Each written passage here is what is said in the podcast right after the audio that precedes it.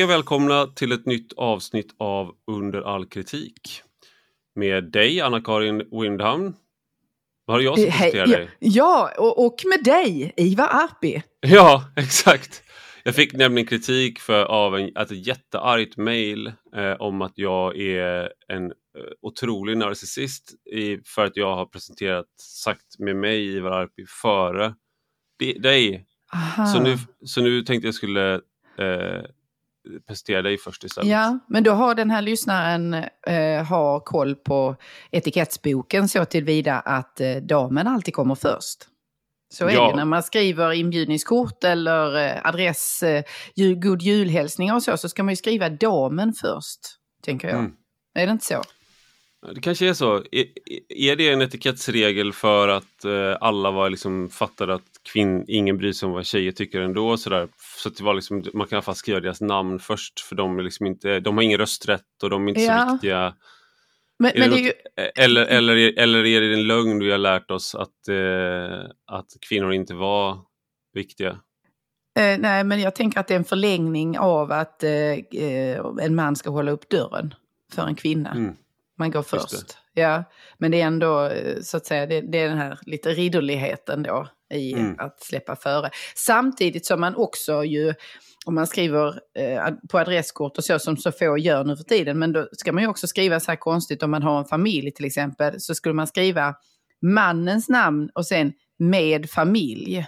Alltså, och då, är, då får man ju inte, då får man inte sitt namn, näm, namn nämnt överhuvudtaget. Så att det är ju, eh, könsorättvisor vilar även i detta skick som till synes är då chevalereskt i att damen kommer först ibland. Just det, när man dekonstruerar ridderligheten så är det, hittar man eh, Patriarkatet! Patriarkatet, ja. Precis. Ja. Förtryckta kvinnor i olika, olika fastlåsta i olika roller. Men vi kan väl ändå lugna eh, lyssnaren med att jag känner mig inte ens, ens eh, en smula förtryckt i den här podden. Så att, eh, Jag gör allt vad jag kan, men Anna-Karin är stark. Hon är tapper. Stark.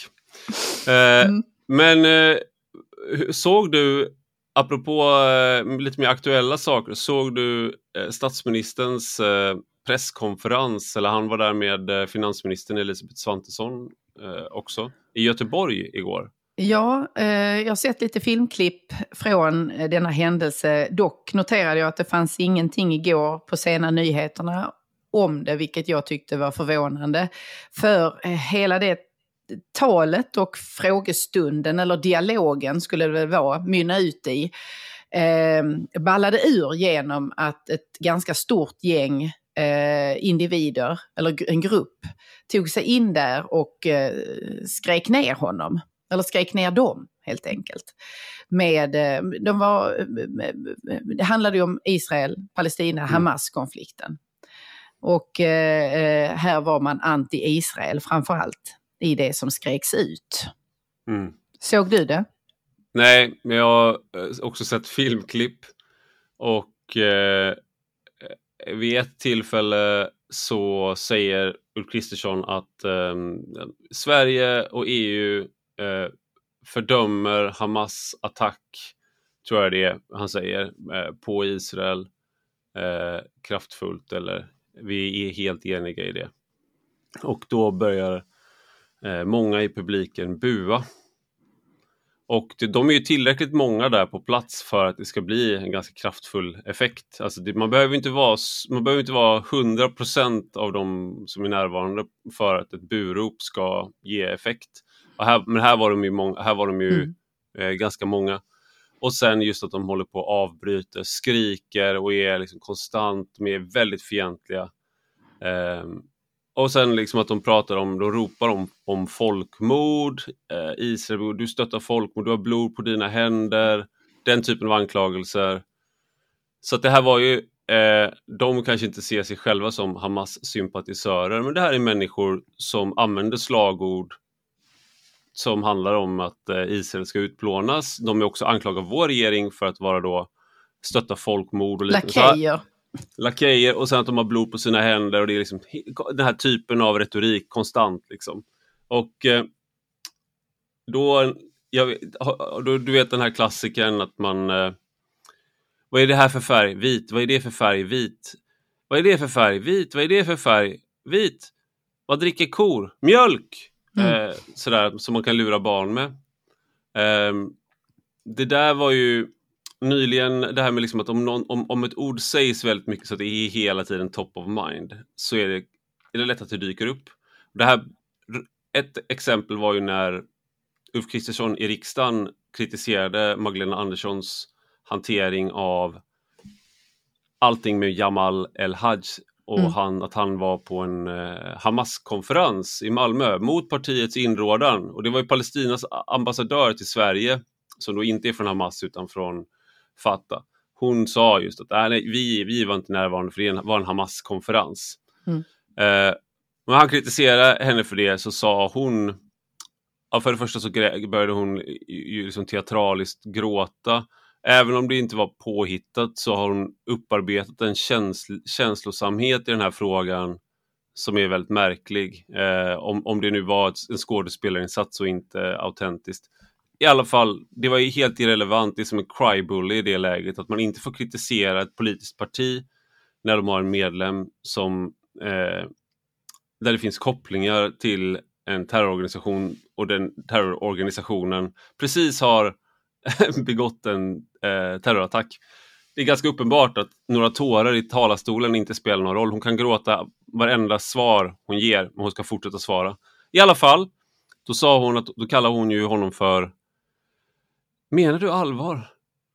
Med, med, att, med att det skulle finnas att, att Jamal El Hamas skulle, eh, skulle eh, stötta Hamas. Och då kan man ju tycka liksom att det är lite olyckligt när du ska försvara någon att göra om den personens namn så att de heter eh, samma som terrororganisationen ja. som han då, man själv försöker att... Och, det är någon slags eh, illustration av eh, freudiansk felsägning. Eh, ja. man, man tänker sig då att nu sa hon vad hon egentligen, hur hon egentligen ser på honom. Eller nu bekände hon hur han egentligen mm. är då. Men det kan ju också vara som du säger, vitt, vitt, vitt mjölk. Jag tror mer på det och att mm. det hon skulle säga i nästa mening var att liksom, Jamal Helaj, han har inte den här Hamas-kopplingen som du eh, hävdar, Ulf eh, Kristersson, ungefär. Och då, men, men hon slog ihop eh, Hajj och Hamas, det är nästan samma ord. Alltså det är väldigt, det är HA, Mm. Och då när Ulf Kristersson stod på scenen i Göteborg så sa han då i nästa, när de här buropen kom, så tänker jag mig att när man är i de här situationerna kanske var lite överrumplad av vilken typ av eh, folksamling som dök upp och hur många de var.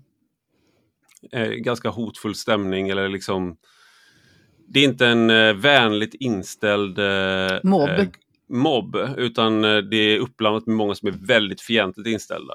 Och då vet jag själv när man är i det läget, även om jag inte har samma erfarenhet som en fullblodspolitiker, att man Eh, du, man upplever som ett tryck i huvudet. Liksom. Man kan uppleva som att man har ett tryck liksom, att man, när de här fientliga reaktionerna kommer. Och det är en vanlig sak. Men då råkar han säga så här att vi försvarar Israels rätt till folk självförsvar. Mm. Och då började folk, det där retade ju upp väldigt många. Mm. För då var det ju då, då var det samma sak där då. Mm. Han sa det. Han är för han tycker att Israel har rätt till ett, att begå ett folkmord. Liksom. Ja, precis. Nej, men vitt, det... vitt, vitt, vitt, vitt, vitt, vitt, mjölk. Ja. Mm. Och jag, det, oavsett vad man tycker om regeringen eller Ulf Kristersson eh, så måste man ju kunna leva sig in i det som du just beskrev, hur det är att stå på en scen och känna den här eh, fientligheten, nära nog hatet, som då pumpar emot en på bara några meters avstånd dessutom. Men, eh, mm. Både du och jag har ju sett eh, och lyssnat på eh, universitetsföreläsningar som till exempel Jordan B. Peterson hade när han var som mest aktiv i universitetsdiskussioner. Eh, och frågan om, frågor om akademisk frihet och så och så ser man honom tala och eh, under tiden hörs eh, dunkningar på, väg, på fönsterna och på dörrarna. Därför att utanför finns aktivister och mobbar då som vill förbjuda honom att tala. Mm. Och eh, jag tycker man ska lyssna på den typen av liksom föreläsningar just för att det en, oavsett om man håller med personen eller ej, därför att det är någonting så lågt eh, och nästan eh, ja, avskyvärt vill jag säga. Apropå mm. detta med att man, har, man drivs så intensivt av att tysta en annan människa. Ja. Att man, är, att man liksom är, vad, vad, skulle hänt om de hade blivit insläppta? I Ulf Kristerssons fall så var de ju där i lokalen. Mm. Eh, och jag förstår att de avbröt det, men strax efteråt läste jag en, ett inlägg statsministern gjorde på sin Instagram-sida. Eh, där han verkligen med kraft, tycker jag, ovanligt kraftfullt för att vara Ulf Kristersson, markerade mot eh, detta oskick i att konflikter utanför Sverige flyttar in här och sätter våra regler för hur offentliga sammankomster ska äga rum ur spel. Mm. Och istället så tvingas då den öppenhet, den yttrandefrihet, eh, de demokratiska spelregler som gäller här, de underordnas då mobbens mentalitet istället. Mm. Det, det, jag, har, jag håller ju med honom och Elisabeth Svantesson eh, skrev på Twitter med ungefär eh, samma innebörd. Eh, det jag skulle vilja säga som, eh, det här är ju såklart, de här människorna eh, som var på plats är ju eh, demokratins dödgrävare. Det är liksom en, en det är, de, de, som att du börjar med de här vuvuzelorna du hade för att tysta SDs torgmöten 2014 och sånt där. Redan där så visade ju människor som kallade sig liberaler och liknande att de inte tyckte att det var viktigt att låta olika människor komma till tals. Man försvarade ju, och då var det ju flera av de liksom, liberaler och vänstermänniskor som gjorde det då. Eh, de visade redan då att de, liksom, de, de respekterar inte det grundläggande som både Ulf Kristersson och Elisabeth Svantesson tog upp att i Sverige har vi en där samtalar vi, alltså du, du, du kan bemöta i sak och så svarar man. Här var ett läge där de högst uppsatta politikerna vi har i vårt land, i regeringen, var beredda att svara på frågor. Och istället mm. så får de eh, det här. Det är en eh, politisk omognad som är, även om man inte tar till våld, så är den typen av manifestationer eh, ett sätt att sätta hela det demokratiska samtalet ur spel. Mm. Och det innebär också att den här typen av öppenhet som det här var en, ett led i eh, kommer minska. Mer än vad det redan har gjort. För att du måste tänka på regeringschefens eh, säkerhet. Det går före. Med det sagt så tycker jag att det är någonting med de här, den här typen av mobbar där jag tänker att när du är på plats och du märker det är de här människorna som är här. Mm.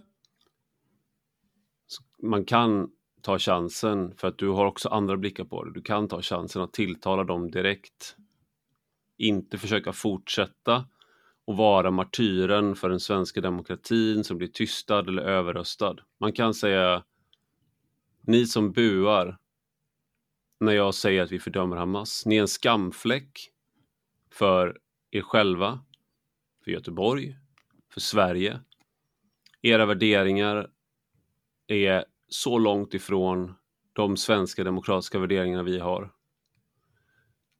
Ni borde se, kolla er själva i spegeln istället för att komma hit och tro att ni har någon som helst moralisk position att anklaga oss andra för saker. Ni säger vi har blod på händerna, svenska regeringen har blod på händerna. Ni försvarar massmordet på 1200 civila israeler. Det står ni här och hurrar för. Ni försvarar att utplåna staten Israel. Jag är här som är statsminister, men jag vill gärna säga också att ni som står här just nu, ni är mina politiska fiender. Det här är inte platsen för att agera ut det. Du kan, jag, jag, jag, jag är nämligen lite trött på den här Mm. Det här martyrskapet över demokratin, man blir tystad och sådär. Okej, okay, men vi måste ju mm. anpassa oss till en situation där det kommer sådana här människor. hur många säga. poliser var på ja. plats, hur många vakter var på plats. Mm. Du måste, ju, måste förbereda på sådana här scenarier nu. Det man vill säga är ju, eller det man önskar är att statsministern skulle använda just det friutrymme och de demokratiska spelregler som vi har för att förmedla det du sa. Inte mm. att, till att backa. För Nej. när han står där och eh, står kvar, då kan man ju se själva detta att han står kvar på scenen som en handling av mod. För att som sagt, var, de var väldigt nära. Men han är ju tyst. Mm. Han sa inte mycket. Eh, och särskilt inte någonting med det innehållet eller den densiteten så att säga. Varför tror du han väljer att vara tyst i det läget? Jag, jag tror det finns massa skäl. Jag tror inte att svensk, som svensk politiker så ska det ju vara en vuxen i rummet. Om, om det är så att det är den klassiska grejen att om, om folk står och skriker, det är meningslöst att diskutera med dem. Mm. Eh, tänk på vilka sammanhang du sätter dig i för att du kommer kanske smutsats ner av ett sammanhang. Om du ger dig in i en skrikmatch med en folk, upprörd folkmassa så ser det inte bra ut. Eh, så det, menar, och det kan vara sant, eh, den typen av medieträning, men det finns också eh, det finns exempel från andra länder där man tilltalar folkmassa, där du, mm. du blir så att säga utsatt för någonting och du svarar och du konfronterar den personen eller de personerna. Eh, och det där kan vara i sin tur vara stärkande för människor som tittar att se att det är inte bara det att eh, vi avbryter och sen skriver ett upprört inlägg utan det är också så att där och då så är man beredd att konfrontera. Ja. Men den svensk politisk kultur är ju en eh, väldigt lågaffektiv. Så att eh, det är också då att även om du kanske känner saker så tror jag att det finns liksom din medieträning och allt sånt. Många av de där sakerna ligger i, som lager i vägen på en naturlig reaktion som är håll käften och gå härifrån. Mm. Stick, stick härifrån. Nu har ingenting här att göra. Passar det inte så stick. Det är en naturlig reaktion. Och jag tror inte att det liksom är fel heller. Jag, vet, jag mm. tror inte att det skulle vara fel rent politiskt i det här läget. Däremot så tror jag att om man alltid hållit på så, om man alltid gör så, om man är det så fort man hamnar i en debatt med någon så säger man stick härifrån, ut ur min studio eller ut ur, ut ur min seminariesal, då är man ju fel ute. Mm. Men när du, har, när du har att göra med människor som är eh, med sin fysiska närvaro försöker störa ut alla möjligheter till ett demokratiskt samtal så tror jag att den typen av eh, mer framfusig retorik och handlingskraft behövs. Jo, precis. För det man gör är ju det också att man sänder någon slags signal till alla oss andra. Alla vi som inte gapar på det sättet, eh, utan som tror på eh, en annan slags dialog. Eh, mm. Och på att stå upp för vissa värden. Och då skulle man ju kunna tänka sig att det är i dem, i oss, man ingjuter mod eh, och ork att hålla ut ett tag till och mm. eh, försvara eh, det land vi känner och så vidare. Eh, inte att visa att det här är så här nära är faran hela tiden. Så tänk på vad du säger. Tänk på var du rör dig. Mm. Det är för att annars är det också så att om staten inte är beredd att försvara sådana här sammankomster, om staten inte är beredd att stå upp mot sådana här krafter där och då, så blir det ju också en sån där fråga om vem kan, kan man organisera våld själv? Sen så tror jag inte att det kommer ske i särskilt stor utsträckning i Sverige. Folk har jobb att sköta. Vi har för hög sysselsättning för att folk ska ha tid med sånt. Men det finns, det är så när människor inte längre litar på på de där sakerna. Mm. Du får ta det i egna händer. Eh, där är vi ju delvis i Sverige idag. Eh, och och då, då, måste människor dra egna slutsatser. Det här var väl kanske inte ett sånt tillfälle, men det, det får inte vara för många sådana här tillfällen när stat. Det är också det här som är problemet med hur svensk polis när den så att säga tar ett steg tillbaka och filmar Mm. Vilka som begår våldsdåd, vilka som eh, gör saker och sen i efterhand griper folk och åtalar dem. Mm. Det är ju liksom en, eh, en metod man använder sig av i, vissa situationer och det finns ju massa, massa fördelar med det såklart. Eh, du kan lagföra i efterhand, men det finns nackdelen att vi andra ser inte lagföringen Nej, Befolkningen precis. ser inte lagföringen Mm. i efterhand. Det vi ser är poliser som verkar vara eh, acceptera eh, kriminella beteenden om man är tillräckligt många, om man är Mm. tillräckligt aggressiva och framförallt om man är liksom har utländsk bakgrund och inte är fo fotbollshuligan. För är man fotbollshuligan så verkar de inte acceptera sånt där överhuvudtaget. Men, och det, det är sådana där, såna där saker skickar en signal. Men du, det var inte det här vi skulle prata om egentligen. Utan, eller det här var bara vårt lilla ämne. Så nu det har var vårt lilla i- ämne. Vi går väl över på, vi, vi, vi har ju ett stort ämne som är en stor fråga också. Vi har båda läst en text av eh, Ayan Hirsi Ali, som för övrigt har varit- gäst i din andra podd, eh, i Rak Höger-podden, Precis. när hon utkom med boken Villebråd. Var det inte så? Jo, det stämmer Ja. bra. Eh, Ayan Hirsi Ali kommer från Somalia. Eh, flydde därifrån till Nederländerna. Mm. Eh, och är uppfostrad med Muslimska brödraskapet. Eh, Mm. Utsatt för tvångsgifte, från vilket hon flydde, om jag minns Mm. rätt. Eh, och har sedan suttit i nederländska parlamentet eh, och arbetat mycket med kvinnors utsatthet och med det särskilda förtryck man eh, lever under eh, inom islam som kvinna. Mm. Eh, vill du fylla i? Hon gjorde en film eh, med Theo van Gogh.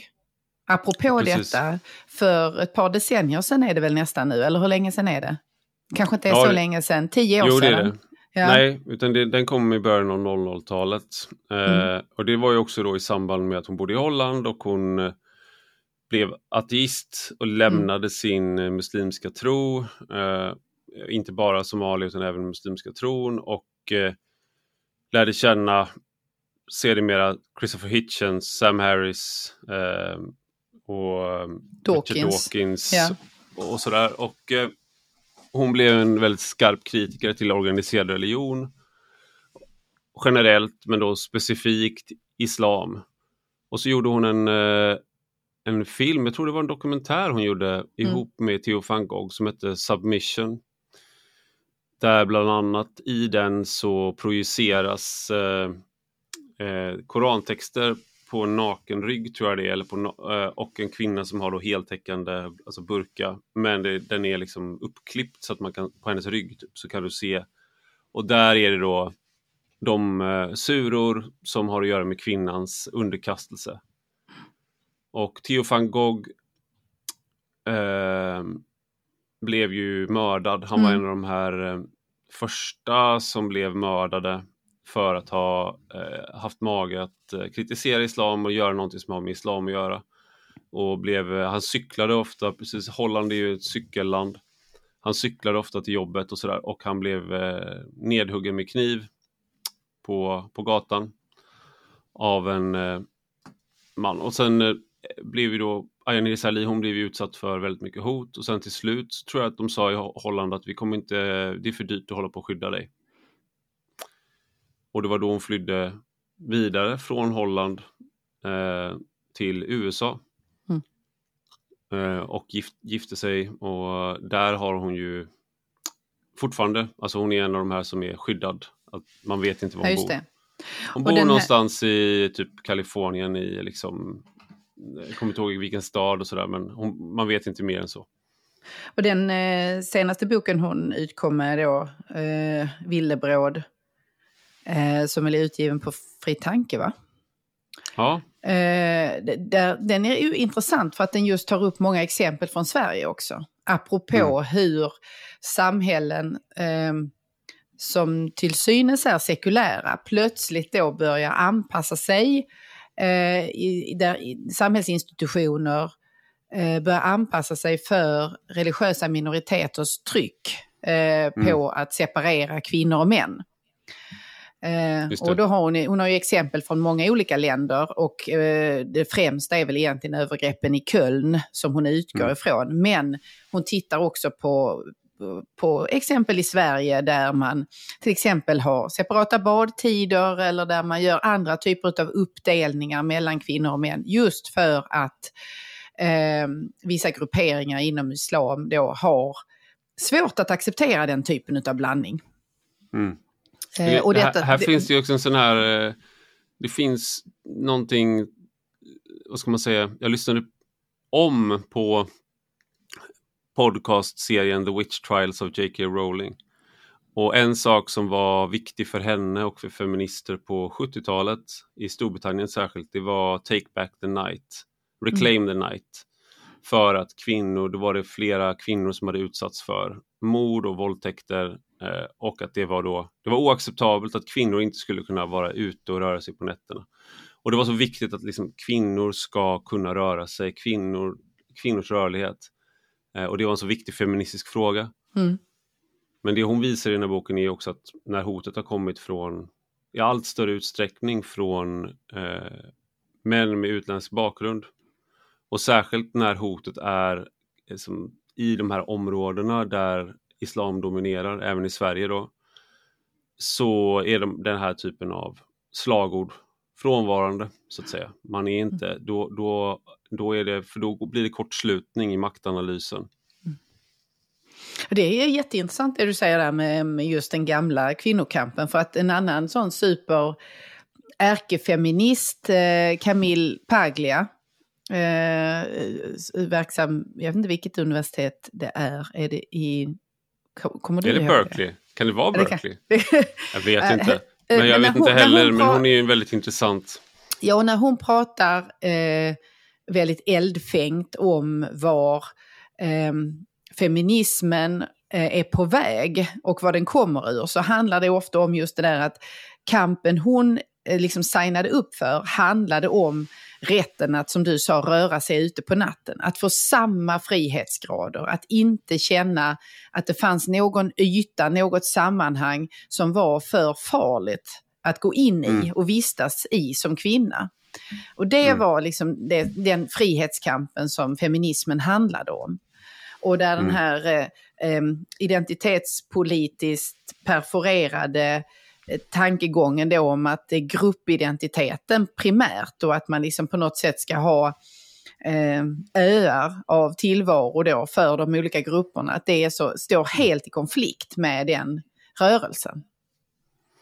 Och det, jag, kan ju, jag kan ju tycka att eh, ibland så har vissa feministiska rörelser på senare tid när de här hoten har dykt upp så har man liksom tagit till de språkliga poststrukturalistiska förklaringarna man har till hands och då är det liksom hur vi definierar hotet mm. så här, som är problemet. Att vi Just definierar kvin kvinnan som våldtäktsbar.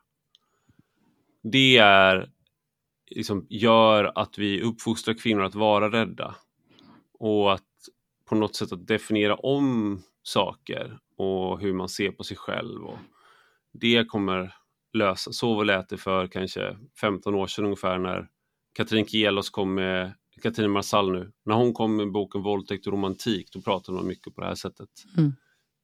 Eh, men jag skulle nog ändå säga att det finns, när det finns konkreta hot, då handlar det väldigt ofta om att eh, eh liksom begränsa hur män får bete sig och, och identifiera vilka män som är farliga. Mm. Men det var inte det här vi skulle prata om heller, utan vi skulle gå vidare till någonting Ayaan Hirsi Ali har skrivit nu senare faktiskt. Jo, men, ja precis. Men jag tycker att den här bakgrunden är viktig för att liksom mm. läsa texten i, i, på vad sätt den är faktiskt smått sensationell. Hon, hon höll ett tal initialt på en konferens där hon berättade att hon numera ser sig själv som kristen eller mm. räknar sig själv som kristen. Eh, det mötte eh, kritik och stora frågetecken eh, varpå hon skrev en lång text i, som publicerades på Unheard.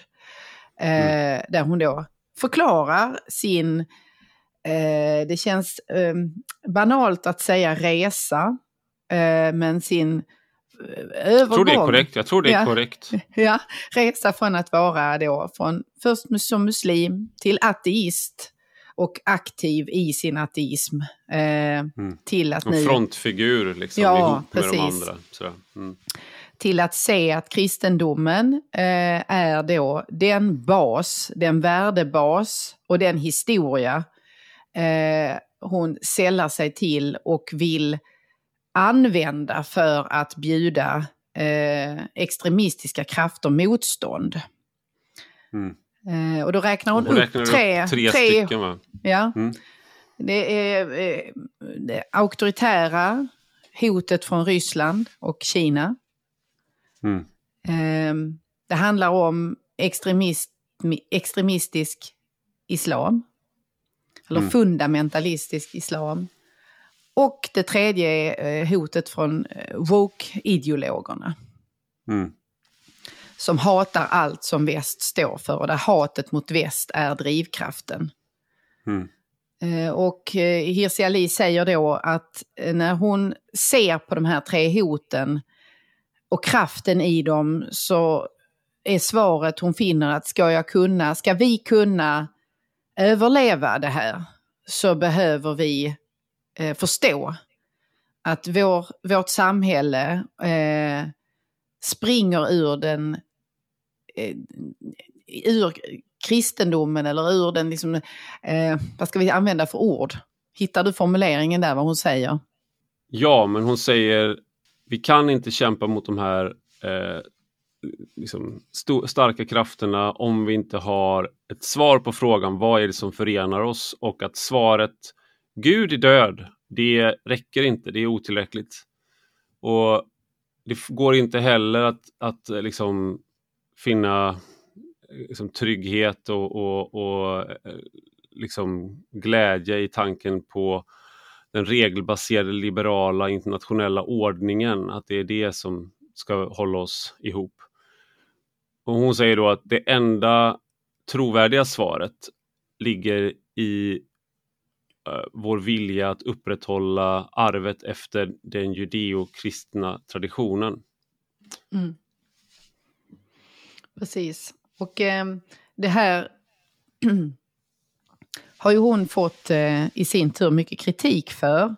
För det, det jag tyckte var eh, nästan lite rörande i Eh, den här texten är just att hon eh, hon säger inte att hon har svaret på allt. Hon säger inte att hon kan allt. Eh, att det är ett eh, beslut hon har fattat mot bakgrund av väldigt långa studier i eh, den religion hon nu ser som sin. Utan hon säger jag har jag ser att jag har fått ett sammanhang, jag får en riktning, jag finner en mening i detta. Mitt liv mm. får en mening i detta och jag, kommer, jag ser mig som verkligen en lärjunge.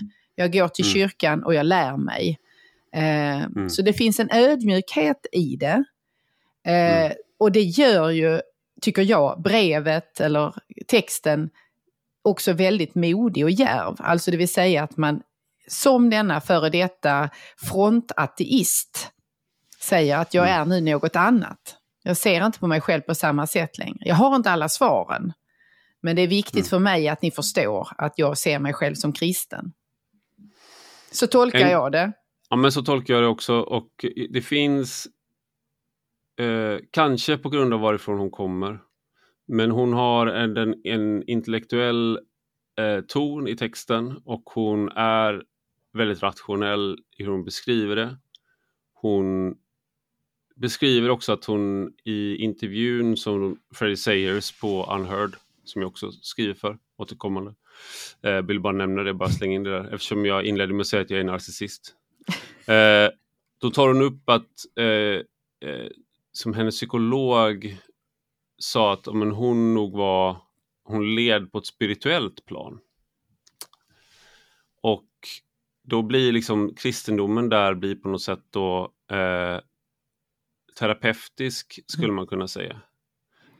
En annan sak som har återkommit liksom är att hon eh, Ross Dutat som jag har skrivit om på, eh, på rak höger men jag tror, jag tror inte jag intervjuat honom. Han han ut en bok som heter eh, The Decadent Society. Eh, men han tar upp i sin, eh, i sin text i New York Times om den här konventionen. Han är själv då katolik och eh, tror jag han är ja, men just att hon nämner inte några, någon egen liksom övernaturlig upplevelse. Alltså, det finns ju så många exempel på, på det genom historien som eh, man kanske då går och väntar på som agnostiker eller ateist. Till exempel då vägen till Damaskus är ju den mest kända när Paulus eh, bara plötsligt kommer det liksom in väldigt, väldigt starkt kommer över honom att det, det är sant. Liksom. Och han konverterar. Och han har då varit en person som har förföljt kristna. Eh, så han är en osannolik konvertit på många sätt. Eh, det är som att Magnus Ranstorp på vägen till en konferens om eh, islamistisk terrorism plötsligt bara inser att jag är muslim. Mm. Det finns inget rationellt i, i, liksom, i den konversionen och det är också någonting märkligt. Och det är en, sån sak som då saknas i hennes konversion. Och så, andra också anklagat henne för att eh, det är liksom en form av identitetspolitik. Hon tar liksom upp då vad kan kristendomen göra för, för mig och min politiska åsikt? Att jag kan bekämpa woke, jag kan bekämpa islamistisk fundamentalism eh, och, och, jag kan bekämpa eh, Kina. Mm. Det är liksom med hjälp av kristendomen. Det är det vi behöver. Alltså eh, precis, tron eller kristendomen blir ett eh, verktyg i en politisk kamp istället. Det är den kritiken hon får. Um, hon får också kritik för att det är, um, kan misstänkas vara någon slags uh, uh, ny version av dygdesignalering. Att uh, man visar hur god man själv är, alltså att man försöker fästa en etikett i pannan på sig själv. Och titta här, jag är kristen, alltså är jag god. Men nu kommer jag att bedriva min kamp emot de här onda med allt större intensitet och kraft. Mm. Givet mm. att jag har då positionerat mig som det här, mm. eh, den här goda, del av den goda gruppen. Um, och jag, jag, kan nog tycka så här att ja, på ett sätt så, eh, hon, jag tror att jag känner inte henne mer än som liksom att jag, jag har läst henne eh, under lång tid och så, men jag föreställer mig att hon, vad hon gör är ju att hon öppnar upp för den här kritiken. När hon skriver den texten så tror jag inte att hon tror eh, eller gör din övertygelse om att alla som läser den ska ta det som, eh, jaha, men då är det här hon är nu. Utan det är en inbjudan till en dialog och en diskussion också om vad är det som ger mening och vad är det som är fundamentet eller grunden i den kultur hon nu lever i. Mm. Och är det så att det kan vara att man eh, på någon slags kollektiv bas har glömt bort den grunden och att den glömskan har försvagat oss i kampen, för det är en kamp, emot mm. krafter som vill vår del av världen illa. Mm. Eh, jag tror hon är med på att den kritiken ska komma. Sen tycker jag att vissa av kritikerna som är helt väntade att de kommer, men då eh, Dawkins till exempel, var det väl, som skrev eh, att eh, kom igen Ayan, eh, du är ju förnuftets eh, fyrbåk här, förnuftets bärare. Hur kan mm. du hålla på med det här tramset? Och så ställer han då några liksom så här checkfrågor. Tror du på att eh, jungfru Maria födde Jesus som en oskuld, som en jungfru. Tror du på att Jesus Kristus återupp, att Jesus var Guds eh, son, eh, att han återuppstod från de döda och så vidare. Han vill liksom ha svar på de frågorna för att om hon svarar ja där så är hon totalt uträknad. Ja, just det, då är hon fallen. Ja. Det, och det är ju en, just de där frågorna är ju eh, svåra att svara på för någon som eh, säger sig vara en del av moderniteten men också kristen. Och det är ett problem för många, som många upplever. Eh, just, just de här, när det blir väldigt övernaturligt så att säga. Mm. Eh, jag, jag tänkte fråga dig faktiskt, för att det är en sak som är med den här texten är ju att hon är personlig. Men det kanske inte så... Kanske att hon hade behövt skriva en ännu längre text om det. Mm. Kanske att hon hade behövt vara mer personlig. För att någonstans, e- ett problem jag har med många texter som handlar om kristendom i väst och sådär, är att okej, okay, jag fattar kristendomen har byggt västvärlden. Men du som skriver det här är inte kristen. Och eh, du som, när man säger de här sakerna så är det mm. som att det vore bra med, om kristendomen fanns. Jag, är inte, jag tror inte, men jag kan se att det vore bra. Det är Jonathan Haids argument. Eh, det återkommer i många fall. Jag tror jag själv har gjort det säkert för något tillfälle. Och det är liksom också sådär, man kan se i forskning att människor är lyckligare och mår, har bättre mental hälsa tror jag det är, om de ber regelbundet. Mm. Men om du då drar slutsatsen att jag ska börja be, ja det kanske funkar för en del. Men de som ber, de tror ju, att, de tror ju på det de gör och att det har ett värde. Det är liksom att bara gå igenom eh, vissa av de här rörelserna kan, kanske kan funka men det, man, man liksom försöker sätta vagnen framför hästen där. Men, och jag tänkte fråga dig, jag vet ju att du är, eh, du definierar dig som kristen. Mm. Mm. Så liksom så, som kristen, när du läser den här texten, vad tänker du då? Ja, men det var väl lite det jag for efter innan, att jag... Jag lyssnar inte. jag ser henne, alltså att hon, hon, att det är en inbjudan till en diskussion om den här basen då som hon tycker sig ha identifierat och som hon vill liksom strida för. Mm. Samtidigt som att vara kristen är ju inte att vara någonstans på en färdig plats. Utan det mm. är att lära mer hela tiden. Och försöka mm. förstå mer om det sammanhang man är i och vem man är själv. Och hur man fattar sina beslut och navigerar och förstår tillvaron. Och sen är det ju liksom en sak som man inte kan attackera med Dawkins resonemang tycker jag, eller hans rationalitet då. Nämligen vad är det som ger mening? Vad ger existensen mening? Och hur kan vi förstå eller uthärda det faktum att vi finns här en så kort tid? Mm. Eh, och att allting är tillfälligt. Och mm. eh, då kan man komma och med kulspruta skjuta ner det som då ser ut som eh, eh, liksom falsarier eller vidskepelse i eh, skrifterna. Det kan man ju mm. göra. Men om det nu är så att den föreställningen ger någon slags eh, tillhörighet och mening, så kan det också mm. hjälpa en att bli en bättre människa i livet här och nu och i de sammanhang man befinner sig. Så att det finns ju inga, eh, jag, jag, jag, det blir lite som om två, det två olika eh, språk som kolliderar emellan hennes text och eh, framförallt Dawkins kritik, tycker jag. De kan aldrig riktigt mötas, och i synnerhet eftersom eh, riktiga fundamentalistiska ateister, tillåter jag mig att säga då, de ser ju inte sitt eget eh, trosystem i detta. Att tänka att man med rationalitet kan hamra ner allt. Förstår mm. du vad jag liksom eh, försöker säga med, mi med mina eh, fattiga försök att förklara eh, existensen? Ja, jag, jag, jag tror att det eh, finns liksom en... Eh,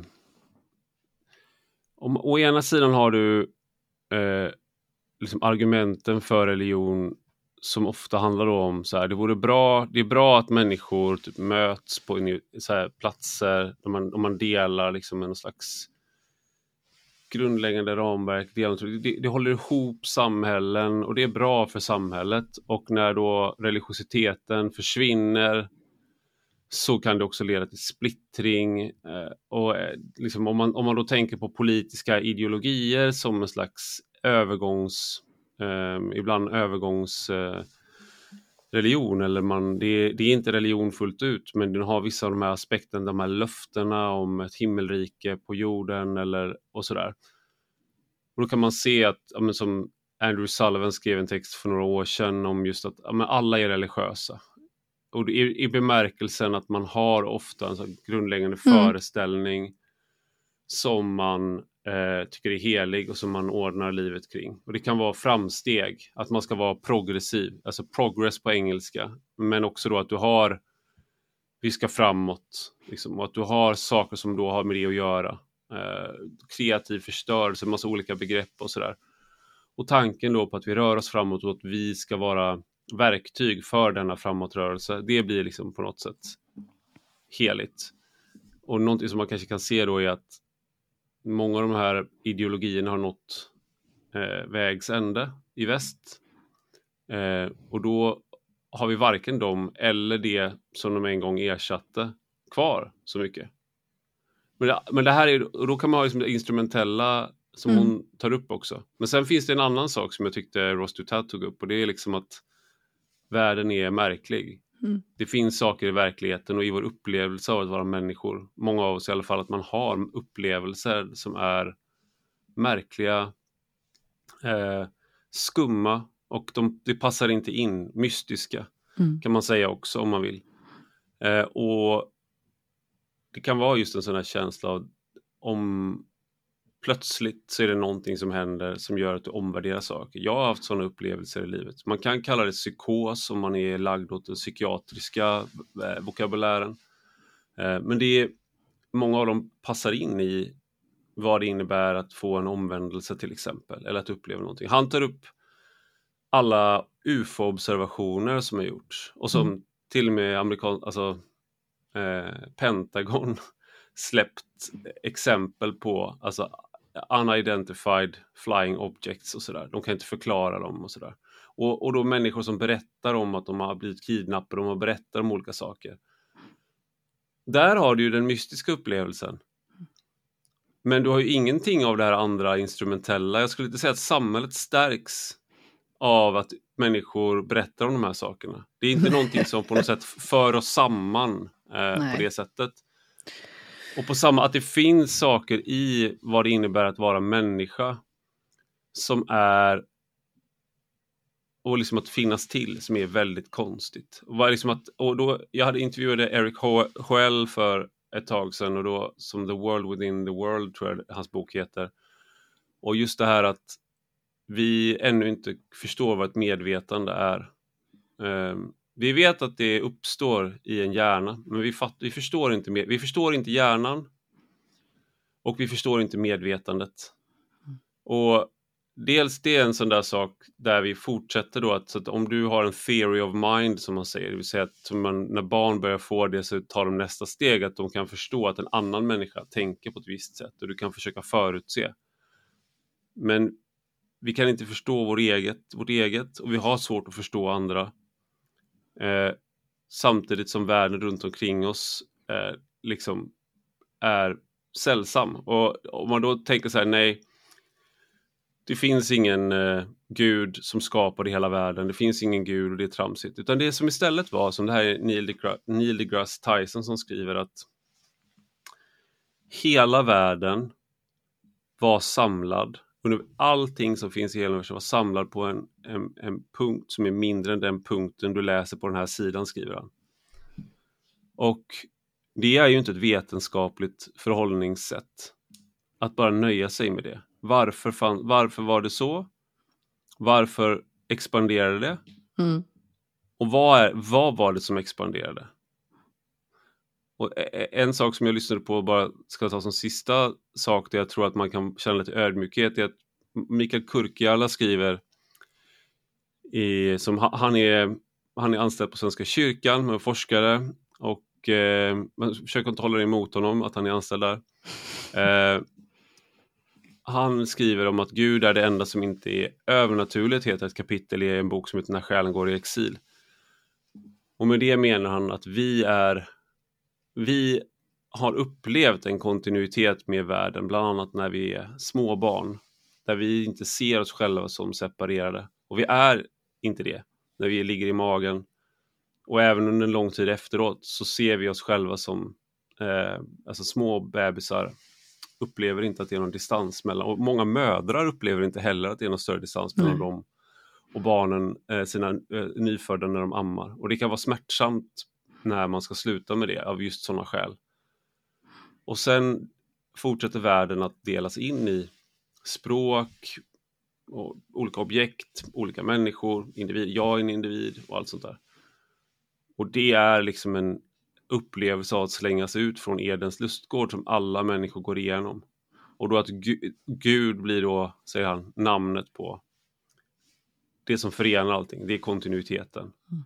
Medan alla de här uppdelningarna, det är det övernaturliga. Det är det som är fiktionen. Jag, skulle inte, jag vet inte om det här är liksom någon, eh, någonting som, eh, om man är jättekristen, tycker det är liksom en rimlig eh, eh, ett rimligt sätt att beskriva det på. Men det här är den mystiska delen av det ja, som saknas det. lite hos Ayaan Hirsi Ali. Men, men du var ju inne på Svenska kyrkan där kort. Och jag vill ändå säga det att det har ju också varit en sorg för mig faktiskt. Eh, att inte riktigt känna att man kan höra till då. Att man har en tillhörighet genom sin tro. Eh, och vissa saker gör man hemma eh, och i sin familj som kopplar, direkt kopplade till detta. Men det, det, hör ju då också till att man vill gå och fira mässa och gå i gudstjänst och så. Mm. och där nu gör vi det ibland igen, men under flera år så avstod vi från det av det skälet att Svenska kyrkan i så hög grad ägnar sig åt saker som är i, på den här politiska, dagspolitiska arenan. Mm. Eh, och har i, jag vill nästan gå så långt så jag säger att de har då eh, liksom sålt sig till precis de krafterna som Ayaan Hirsi Ali säger att kristendomen ska vara ett skydd mot, nämligen någon slags woke-ideologi då.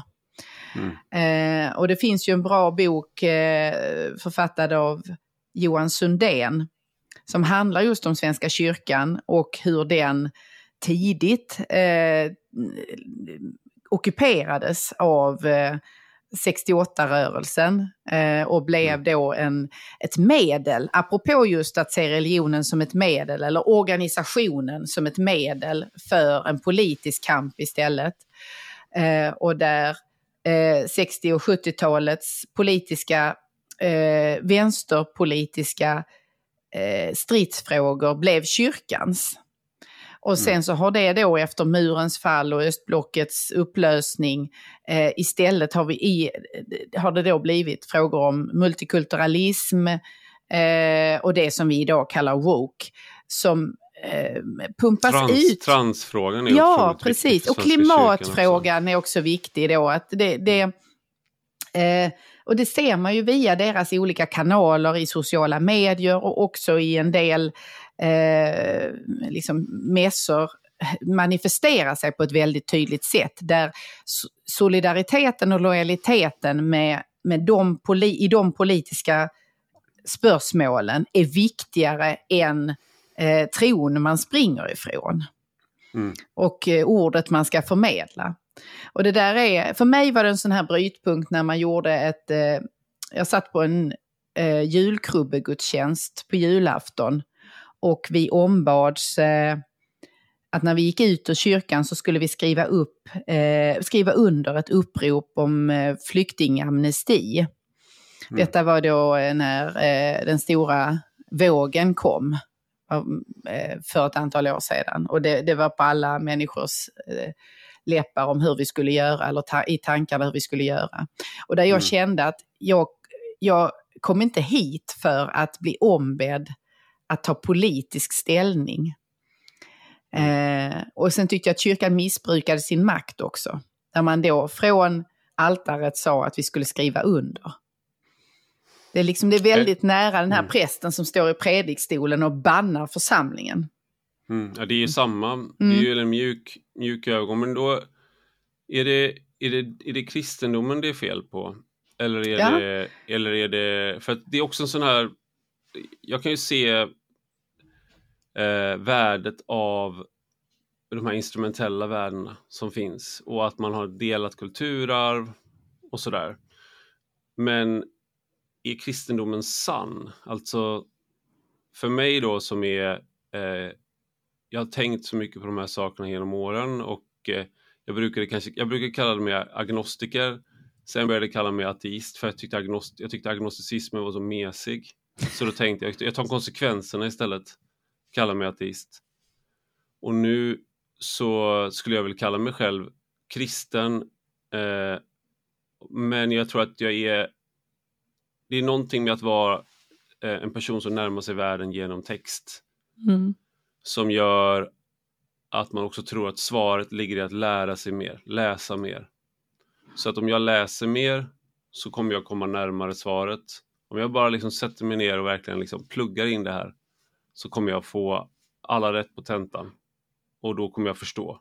Jag är bara en bok bort, liksom, eller, eller liksom sådär.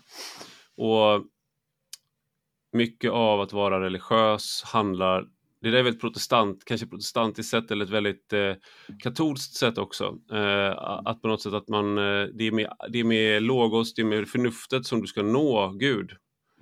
Eh, Eh, men jag tror att det är en, eh, det blir lätt fel, alltså det, det är en, eh, det är genom att delta i ritualen så kan du förstå andra saker. Du förstår genom att ändra, att vara delaktig. Att sitta, jag tror att man absolut att man kan tänka sig fram till att bli kristen. Jag tror att det är ungefär det jag har gjort på vissa sätt. Ja. Och jag tror också i, i, i samtalet, för det ska man komma ihåg att den, bikten försvann. Eh, alltså när, i, i vår kyrka så uppkom i dess ställe enskilda samtal. Mm. Det finns för övrigt en, en fin eh, eh, serie eller filmskapelse av Ingmar Bergman som heter Enskilda samtal. Eh, som kopplar just till detta med samtalet man har med en präst eller med en själasörjare. Och att mm. det är i det samtalet, alltså där du sitter ansikte mot ansikte och talar om tron mm. Och om dig själv i tron. Och om din relation till Gud, för att det är ju det som är skiljer kristendomen något också då just att det är, du behöver egentligen inte den förmedlande länken utan den relationen är individuell mellan, mm. mellan dig och det du tror på. Um, jag, tror, och, jag tror det finns en sak med kristendomen som är, det är att ingen, det är väldigt svårt att leva upp till saker i kristendomen. Mm. Och då i vår kultur så är det ett problem för att du ska vara framgångsrik. Men jag tror att man ska tänka på det som att du kommer, man kommer att misslyckas. Ja. Det är, inte, it's, it, det är det som innebär att vara människa. Det är att du är, du är inte ett, liksom ett, eh, ett helgon, du är inte, eh, du är inte Gud. Och eh, det är en grundläggande sak som finns i sån insikt som återkommer på andra sätt sådär, men jag tror att det där är en grundläggande insikt som gör att jag Eh, det som många människor pratar om begränsningar med, med kristendom och förbud och sådana saker, att man ska frigöra sig. Jag upplever många gånger att när du inser dina egna begränsningar och accepterar dem, vilket mm. det är inte någonting du gör en gång utan det är en process hela tiden, så frigörs du. Mm. När du underkastar dig eh, någonting annat så frigörs du. När du tänker att det finns någonting som är större än jag, eh, det är, fri, det är en frigörande tanke, även om det liksom på ytan är tvärtom. Mm. Men eh, om man knyter, återknyter till Ayan Hirsi Alis, eh, eh, när hon kommer ut då som kristen. Mm. Det finns ju, jag kan ju samtidigt, även om vi har mest eh, haft sympati med henne och berömt eh, henne, så finns det en uppenbar aspekt som jag tycker är problematisk och den är problematisk med religion i sig, nämligen att jag ser Ayan Hirsi Ali lite som en eh, adept till Susan Muller Okin, heter hon va? Som var statsvetare och filosof och som redan i början, i slutet av 90-talet, början av 2000-talet skrev mycket om kvinnor i kläm.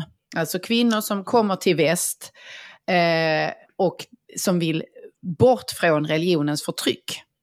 Mm. Is, Men, multicultural, is multiculturalism bad for women? var en sån känd artikel hon skrev. Ja, precis. Och, och sen så där då eh, Möller Oken kritiserade väst för att anpassa sig efter religionen istället. Istället för att tillförsäkra att de här kvinnorna får samma fri och rättigheter som vi har uppnått här som någon slags liksom, standard, utgångspunkt. Eh, och det som förenar dem då är ju att både Hirsi Ali och Muller Oken var väldigt intresserade av öppen debatt och dialog om de här frågorna. Alltså att man kastar ut en brandfackla och säger, är det här rätt? Är det rimligt att vi anpassar oss på det här sättet? Och så vill man ha meningsmotståndare som säger precis det som nu har hänt apropå hennes, eh, att hon har konverterat. Eh, men det är ju trots allt ändå så att religionen har och används än idag i väldigt hög grad för att till, kringskära kvinnors livsutrymme och handlingsmöjligheter. Och den frågan blir ju ännu mer aktuell då i förhållande till Ayaan Hirsi Ali som också har sin utgångspunkt i att arbeta för kvinnors manöverutrymme. Mm. Och, ja, jag, jag får inte, det, där liksom tänker jag så här, hur ska du hur, hur kommer den frågan in i detta och hur kan du då utifrån din nya position driva samma arbete med samma liksom, kraft och övertygelse? Eller blir det ett problem? Eller ska hon hävda då att kristendomen inte har haft den typen av förtryck? För det har den ju haft. Kan man inte säga det att den har haft det, men eh, mycket av det har man arbetat bort. Jo. Och då är det ju kritiken som kan komma så här att ja, man har... Religion som frågat. religion är ju kritiken då. Religion som religion på något sätt. Men det, och då det måste är man... En, det är en sån där sak som jag tror är helt... Alltså det finns saker i det som är eh, saker som förenar när man pratar religion. Men jag tror att den här grundläggande tanken att väldigt många, även människor som är oreflekterade i vissa frågor, väldigt många har system av hur de tänker som bär religionens eh, karaktäristik. Alltså alla människors lika värde kan vara en sån där sak. Eller det är bättre att det är bra, man ska vara snäll mot de svaga. Man ska hjälpa fattiga. Man har massa sådana här grundläggande föreställningar. Du ska inte slå din fru. Du ska inte slå dina barn. Mm. Det har massa sådana saker. Jag menar inte att allting är från en, en specifik religion. Men många av de här föreställningarna är en del av, och om du frågar någon varför, så kan folk bli sådär, vad menar du? Alltså det, själva yeah. frågan är omoralisk. Ja. Så var, till exempel, varför ska inte eh, syskon få eh, ligga med varandra? Eh, det är en sån där fråga som Jonathan Haidt ställer ju och det var, folk blir arga på frågan, för det är så uppenbart. För det, är en det, är liksom så här, det går emot någonting. Och samma sak med alla människors lika värde. Om någon skulle säga eh, varför ska man tro på alla människors lika värde? Mm. Så är det en, i sig en otroligt provocerande fråga. Det är sådär det skulle bli, det kan bli liksom, eller vi kan ta en sak som demokrati. Varför är demokrati bra? Eh, är det bra även om det visar sig att Kina, allting går bättre i Kina, allting funkar bättre i Kina men det fortsätter att vara en diktatur? Så att alla de instrumentella argumenten för demokrati försvinner. Är demokrati ändå bra? Alltså man har de här heliga föreställningarna mm. och då är det så här, alla religioner är inte lika. Du har inte samma, eh, samma föreställningar. Vi klumpar ihop det för att det är ett lätt sätt att så beskriva en del av den mänskliga erfarenheten, men det är väldigt, väldigt stor skillnad. Jo, precis, och jag tror att det är eh, det Hirsi Ali gör nu är någonting som för de allra flesta av oss då eh, ligger väldigt långt eh, borta i tanken att våga göra, nämligen att säga att den här grunden som vi står på i väst, den är bättre än många andra grunder man kan stå på. Och den utgångspunkten är värd att eh, försvara. Nära nog med alla tillbudstående medel. Det, det, är någonting som vi har lärt, in oss, lärt oss att absolut inte säga eller tänka. Och vi måste nog hitta tillbaka till den punkten. Jag känner mig inte träffad, men jag håller med dig om generellt att det är så. Ja, men, det... eh, jag jag har fan sagt det, jag bara ska... Nej, men, eh, ja, men du en, har en, en fas med... hävdat det, jag vet det. Eh, och det har jag också gjort. Men det är inte så att säga någon slags vedertagen utgångspunkt eller retorik, Nej. tvärtom. Mm. Och jag skulle säga med, med, med kristendomen så blir det också så att man hamnar i sådana här lägen som du beskriver med Svenska kyrkan. För det finns saker i kristendomen som är om du är höger eller om du är konservativ, om du är arg på mjäkighet, om du är så att säga en, en handlingens människa, då finns det inom kristendomen vissa specifika utmaningar. För att det kanske är du som behöver ändra på det ibland. Mm. Alltså inte du Anna-Karin, men också du. Men att det, nu menar jag inte att Svenska kyrkan har rätt, men i kristendomen och i nästan alla... Alltså anledningen till att woke har fått en sån spridning, bland annat, är också att den anknyter till en grundläggande berättelse som alla i väst känner igen. Mm. Det, det är att den, min, den minsta är värd mest sympati. Mm. Den svage kan segra mot den starke. Och att det finns en eh, så grundläggande, ett grundläggande förbud mot att göra skillnad på folk och folk. Här är inte grek eller jude och liksom att man, man ska, om det är då någon grupp som hamnar nedanför, som utesluts, det är fel. Eh, och det här gör ju att kristendomen hela tiden bär inom sig en, en revolution på olika sätt. På gott och ont, men det innebär ju också att du får en viss typ av konflikter återkommande. Och så kan vi kalla att det är vänster och höger. Men det är också till viss del konflikter som inte finns i länder eh, som har en helt annan bakgrund. Du har inte vänster och höger, det är andra frågor mm. som är centrala när den mentala världen saknar just det här överideologin eller grundsatsen, eller vad man ska säga, för den kristna tron. Och det är liksom att Jesus, hur kan den som är Guds son vara så svag och mesig och omanlig att han låter sig bli korsfäst och hånad och förlöjligad, förnedrad. Det är det, korsfästning är det lägsta sättet att bli avrättad på. Det är sånt man gör med slavar. Guds son, hur kan Gud låta sig göra det här? Det här var ju något som Paulus brottades med bland annat, just att mm. alla de här sakerna, för han var så nära alla andra religioner på den tiden och i princip alla andra efter det. Har allt, där är det ju den, den som se, det är den som segrar som bär religionen. Här så hyllar du den som förlorade. Mm. Så det är en riktig förlorarreligion, så hur går det ihop? Att det blev världens största då? Eh, och det här är ju liksom provocerande, eh, kan vara provocerande tankar även idag skulle jag säga. Det här går ju rakt emot många budskap som finns inom högern om att eh, individens styrka, sin egen lyckas smed, eh, ta ingen skit, alltså alla de här liksom individualistiska, det, det här är ju en eh, du blir ut, om du är vänster blir du utmanad på vissa sätt och är du höger blir du utmanad på andra sätt. Och det är, där, därför är det ju svårt också att göra det hon har gjort, i, delvis i att säga att jag vill använda kristendomen på de här sätten. Mm. För det är så jag, alltså det är så personligen, det är så jag också, det är där jag hamnar, för jag tänk, man, man tänker sig mm. fram till det. Eh, men det kanske snarare är, okej okay, vad kan jag göra som jag inte gör idag? I mitt dagliga liv mot människor i min närhet, eller vem är jag i relation? Det kanske inte blir lika rolig text, men det kanske är det som innebär att vara en bra kristen. Ja, just det.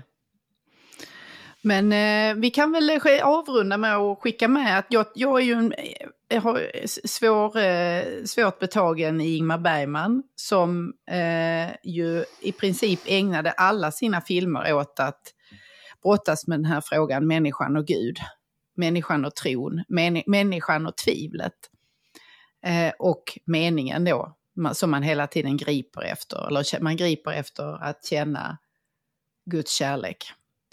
Eh, och de är, det finns någonting i dem också, trots att de nu då är, är den första kommer ju på 40-talet, eh, har många, många år på nacken, att det finns en lärdom i dem, och då talar jag då i bred bemärkelse, alltså inte en lärdom, utan det finns en förtrogenhet med texten, en förtrogenhet om eh, bibeltexter, en kännedom om det som eh, via den in i vår tid, in i litteraturhistoria och kultur som jag kan önska att jag hade en bråkdel av.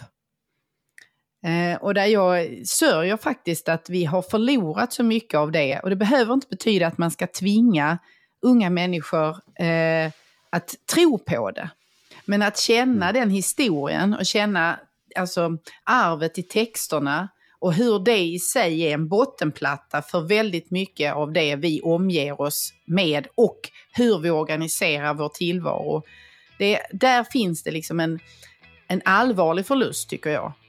För oss som samhälle. Och för oss som individer. Vad hjälper det en människa om hon vinner hela världen men förlorar sin själ? För att citera Matteus evangeliet. Vi har vunnit hela världen i västvärlden, eller vi gjorde det, men förlorade samtidigt tron på att det fanns en mening med det. Gud vare med er! det här var allt vi lovade. Eh. Vi håller väckelsemöte igen om en vecka. Tack för att ni lyssnar och är med oss och för att ni prenumererar eh, och gör det här möjligt. Vi hörs igen.